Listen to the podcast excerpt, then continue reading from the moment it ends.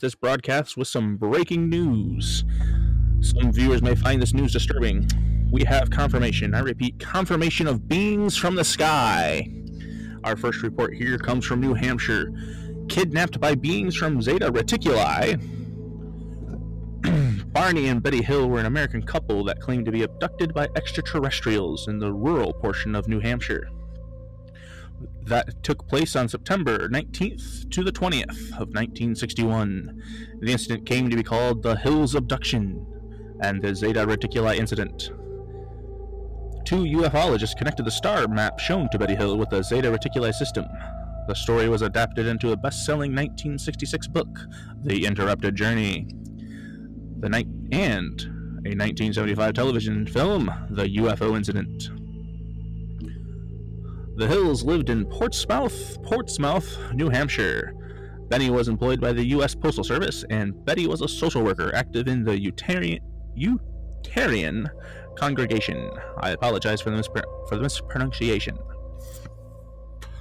They had seen humanoid forms wearing glossy black uniforms and black caps. Red lights on what appeared to be bat winged fins on their ship began to telescope out from the sides of the craft and a long structure descended from the bottom of the craft. The silent craft approached within roughly 50 to 80 feet overhead.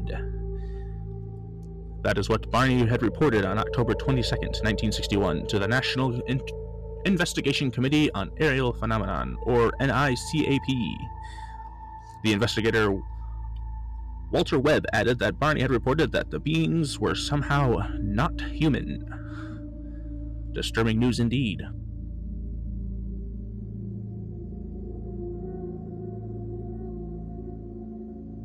And impulses they could not explain. Betty insisted their luggage be kept near the back door rather than in the main part of the house. Their watches would never work again. Barney said that the leather strap of the binoculars he had used to observe the craft was torn, though he could not recall it tearing. The toes of his best dress shoes were scraped. Barney says he was compelled to examine his genitals in the bathroom, though found nothing unusual. Thank God. They took long showers to remove possible contamination, and each drew a picture of what they had observed. Perplexed, the Hills say they had tried to reconstruct a chronology of the events as they, wit- as they had witnessed them. But immediately after they had heard buzzing sounds, their memories became incomplete and fragmented. After sleeping for two hours, Betty awoke and placed the shoes and clothing she had worn during the drive into her closet, observing that the dress was torn at the hem, zipper, and lining. Later, when she retrieves the items from her closet, she noted a pinkish powder on her dress. She hung the dress on the clothesline, and the pink powder blew away in the breeze. But the dress was irreparably damaged. She threw it away, but then changed her mind, retrieving the dress and hung it back in her closet. Over the years, five laboratories have conducted chemical and forensic analyses on the dress.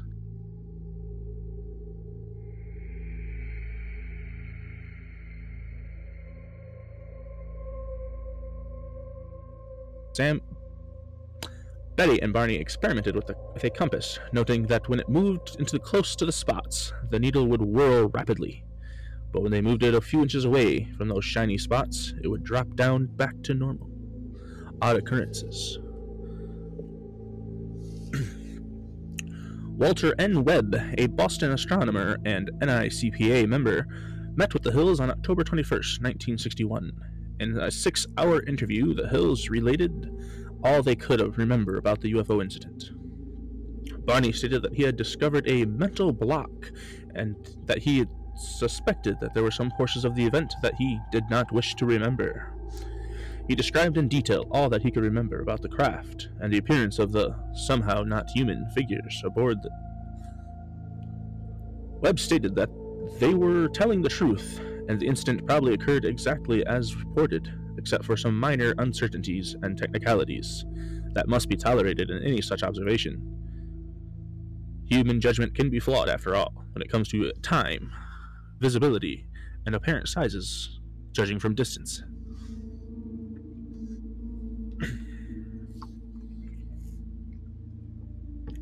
Ten days after the alleged UFO encounter, Betty began having a series of vivid dreams, which continued for five successive nights.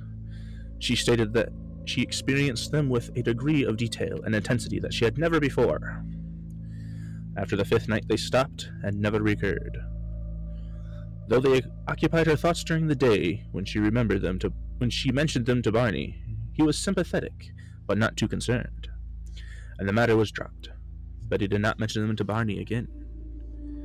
But in November of that very year, 1961, Betty began writing down the details of her dreams. In one dream, she and Betty, here, she and Barney, excuse me, encountered a roadblock and men who surrounded their car. She lost consciousness but struggled to regain it. Then she realized that she had been she was being forced by two small men to walk into the forest at night. And she was able to see that Barney was walking behind her, though when she called to him, he seemed to be in a trance or sleepwalking. The men stood about five feet and to five foot four inches.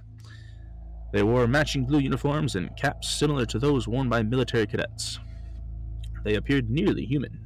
Black hair, dark eyes, prominent noses, and bluish lips. However, their skin was a grayish color. Odd indeed. She and Barney were taken to their car, where the leader suggested they, they wait and watch the craft's departure. They did so, and then resumed their drive home. Having read Webb's initial report, Jackson and Hohman had many questions for the Hills. One of their main questions was about the length of the trip. Although the Hills had noted that they had arrived home later than anticipated, the 178 mile drive had taken them about four hours. They did not realize they had arrived home seven hours after their departure from Colebrook. When Hohman and Jackson noted the discrepancy of to the hills, the couple had no explanation, a phenomenon UFOologists call missing time. The Hills claim to recall most nothing of the 35 miles of U.S. Route 3 between Lincoln at Indian Head and Ashland. Both claimed to recall an image of a fiery orb sitting on the ground. Betty and Barney reasoned that it must have been the moon, but Hohman and Jackson informed them that the moon had set earlier in the evening. The subject of hypnosis came up, and it was decided that it should be carried out in, in order to recover previously irretrievable memories. Barney was apprehensive, but thought it might help Betty put to rest what Barney described as the nonsense about her dreams.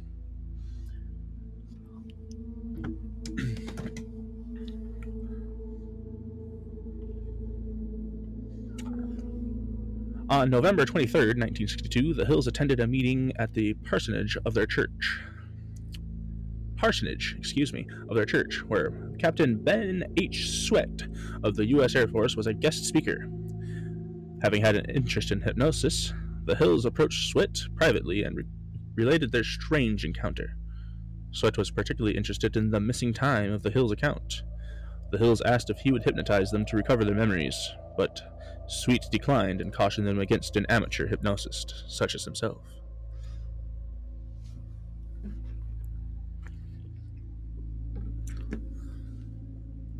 Under hypnosis, Barney reported that the binocular strap had broken when he ran from the UFO back to his car. He recalled driving the car away from the UFO, but afterward he felt irresistibly compelled to pull off the road and drive into the woods. He eventually sighted six men standing in the dirt road. The car stalled, and three of the men approached the car. They told Barney not to fear them. He was still anxious. And he reported that the leader told Barney to close his eyes. While hypnotized, Barney said it felt like the eyes had been pushed into his head. Barney described the beings as generally similar to Betty's hypnotic not to dream recollection. But beings often shared and stared into his eyes. The beings often stared into his eyes with a terrifying, mesmerizing effect. Under hypnosis, Barney said things like, Oh, those eyes. They're in my brain from his first hypnosis session, and I was told to close my eyes because I saw two eyes coming close to mine, and I felt like their eyes had pushed into mine.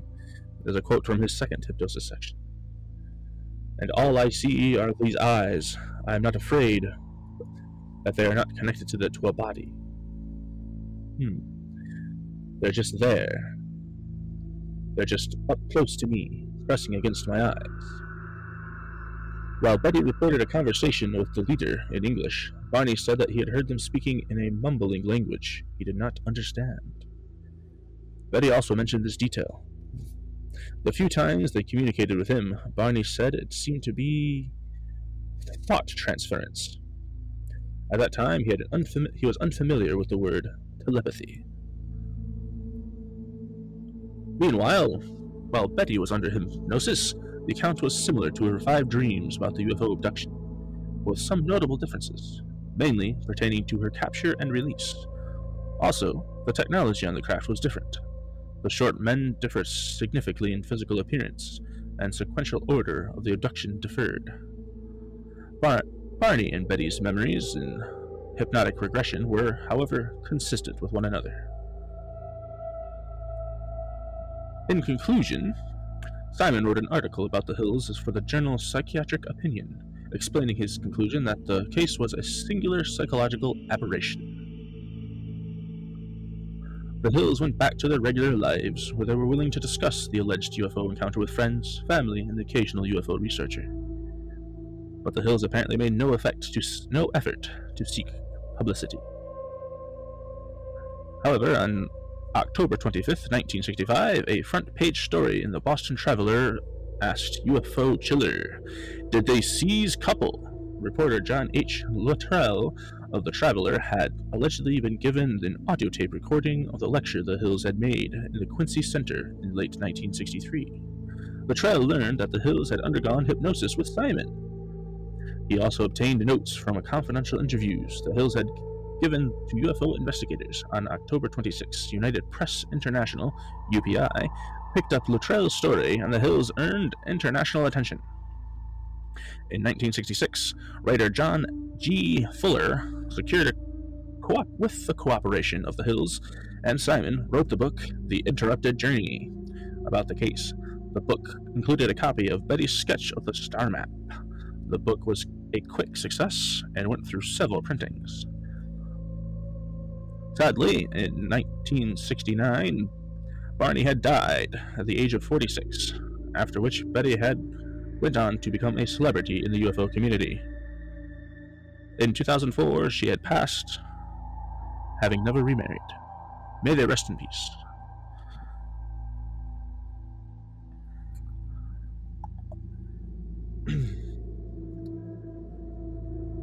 now, was this case real? Or was it a figment of the Hill's imaginations? I'll leave that up to you, dear listener.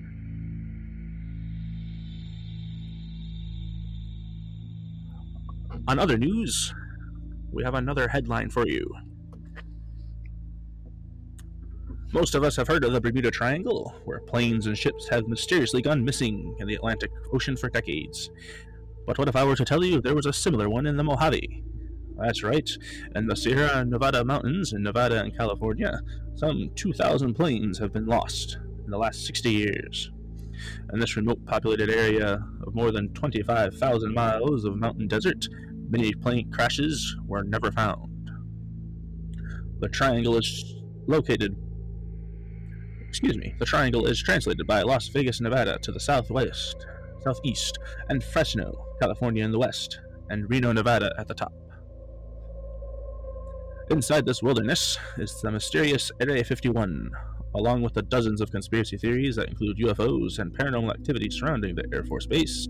Similar theories have been long considered regarding the Nevada Triangle. Many of the missing planes were flown by experienced pilots throughout these many years and disappeared under mysterious circumstances, with the wreckages never found. One such plane to go missing was that of a record setting aviator, sailor, and adventurer named Steve Fossett on September 3, 2007. Fossett flying a single engined Bellica Super Decathlon. Decathon. Excuse the pronunciation, I've never seen that word before. Over Nevada's Great Basin Desert. He took off and never returned. After hunting for a month for the plane, the search was called off and on November on February 15th, 2008, Fossett was declared dead. Later that year, on September 29th, Fossett's identification cards were discovered in the Sierra Nevada mountains in California by a hiker. A few days later, the crash site was discovered, approximately 65 miles from where the aviator initially took off. Two bones were later discovered a half a mile from the crash site, which is which was found to have belonged to Steve Fossett. Concerning information indeed. One of the earliest planes lost to the Triangle includes a story dating back 70 years when a B 24 bomber crashed in the Sierra Nevada mountains in 1943. The bomber, taking flight on December 5th, was piloted by Second Lieutenant Willis Turvey and co piloted by Second Lieutenant Robert M. Hester. Carried four other crew members, including Second Lieutenant William Thomas Cronin, serving as navigator, Second Lieutenant Ellis H. Fish, bombardier, and Sergeant Robert Bursey, engineer, as well as Howard A. Wintick as the radio operator. The flight was routine was a routine night training mission taking off from Fresno, California, Hammers Field, destined to Bakersfield, California, to Tucson, and then to return. An extensive search began the next day when nine B 24 bombers were sent out to find the missing plane. However, rather than finding it, yet another bomber went missing.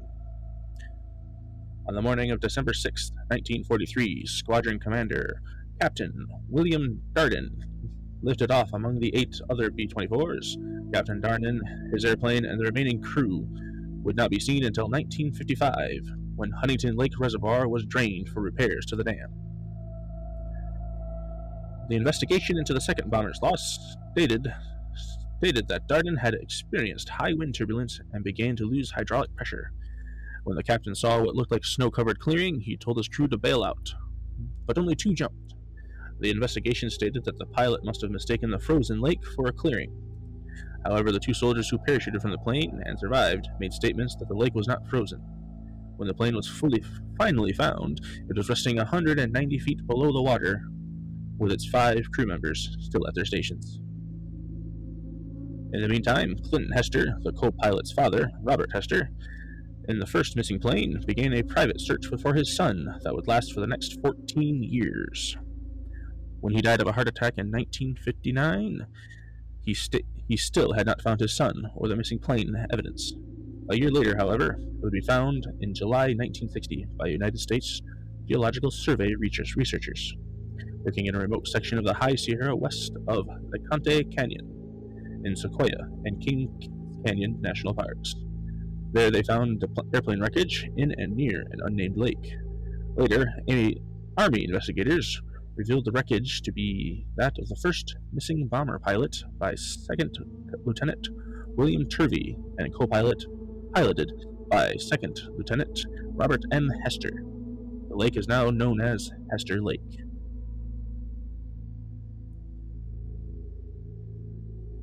So, what exactly is causing aircraft to go missing within the Nevada Triangle?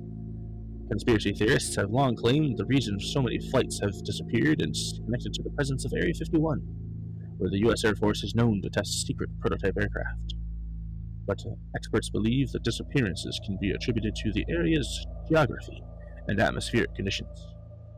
The Sierra Nevada mountains run perpendicular to the jet stream, or high Pacific winds, which can conspire with the sheer high altitude peaks and wedge shaped range of to create volatile, unpredictable winds and downdrafts.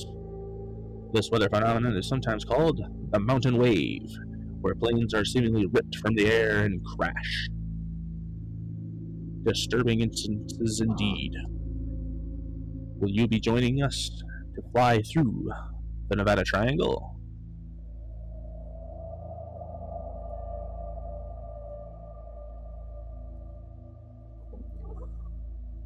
Lastly, we have an incident from Brazil, Varginha, Brazil specifically. In 1966, residents claimed to see one or more strange creatures and at least one unidentified flying object. Other associated claims include the capture of one or more extraterrestrial beings by the Brazilian authorities. There's animal fatalities at a zoo, and a woman impregnated by an extraterrestrial. Reports had garnered an extensive media coverage at the time. According to the media reports, the creature was sighted on the afternoon of January 20th, 1966. Excuse me, 1996. by three women ranging from 14 to 22 years old. The woman described the creature as a large headed biped with spots like veins on the skin and some bumps on the head. The eyes were red balls. The creature later determined later termed the ET de Varginha seemed to be wobbly or unsteady. The girls assumed it was sick or injured. The woman said they had fled and told their mother they had seen the devil. Rumors afterwards spread through the area, people claiming to have seen UFOs in the days prior.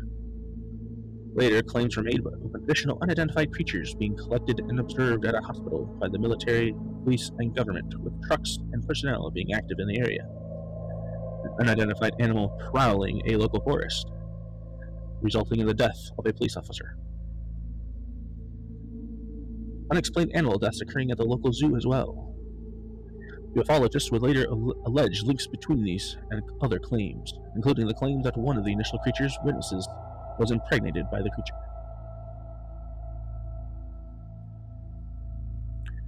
An official inquiry led by the Brazilian military concluded in 2010 that a young woman had encountered a homeless man when the commander of the 21st, 24th Police Battalion military presented photographs of a man known as Madino, who probably has some mental disability and whose physical characteristics match the description, which make it likely that this citizen probably being dirty due to the heavy rains and seen crouching by a wall, was mistaken by the three terrified girls as a space creature. The head of the official inquiry reported that the military trucks and personnel were performing routine duties on the night they were observed, stating the presence of the firefighters and the parking lot of the army trucks in the vicinity is due to periodic maintenance duties, and the department of the ESSA vehicles were, in fact, were real facts incorrectly interpreted as firefighters and military preparing to capture and later transport of the alleged creature. Brazilian authorities also reported that the aliens allegedly seen in the hospital were actually an expectant couple who had dwarfism. Skeptic Brian Dunning criticized sensational media accounts and ufologists' claims. According to Dunning, quote, it is the most compelling example of a case where literally nothing at all happened, that was remotely unusual, and was magnified into a case considered unassailable proof of an alien visitation by many. For those believers, I will suggest recalibrating where you set your bar for the quality of evidence. End quote. We'll let you decide the truth, dear listener. These disturbing articles have been brought to you by us. Now we now return you to your regularly scheduled program.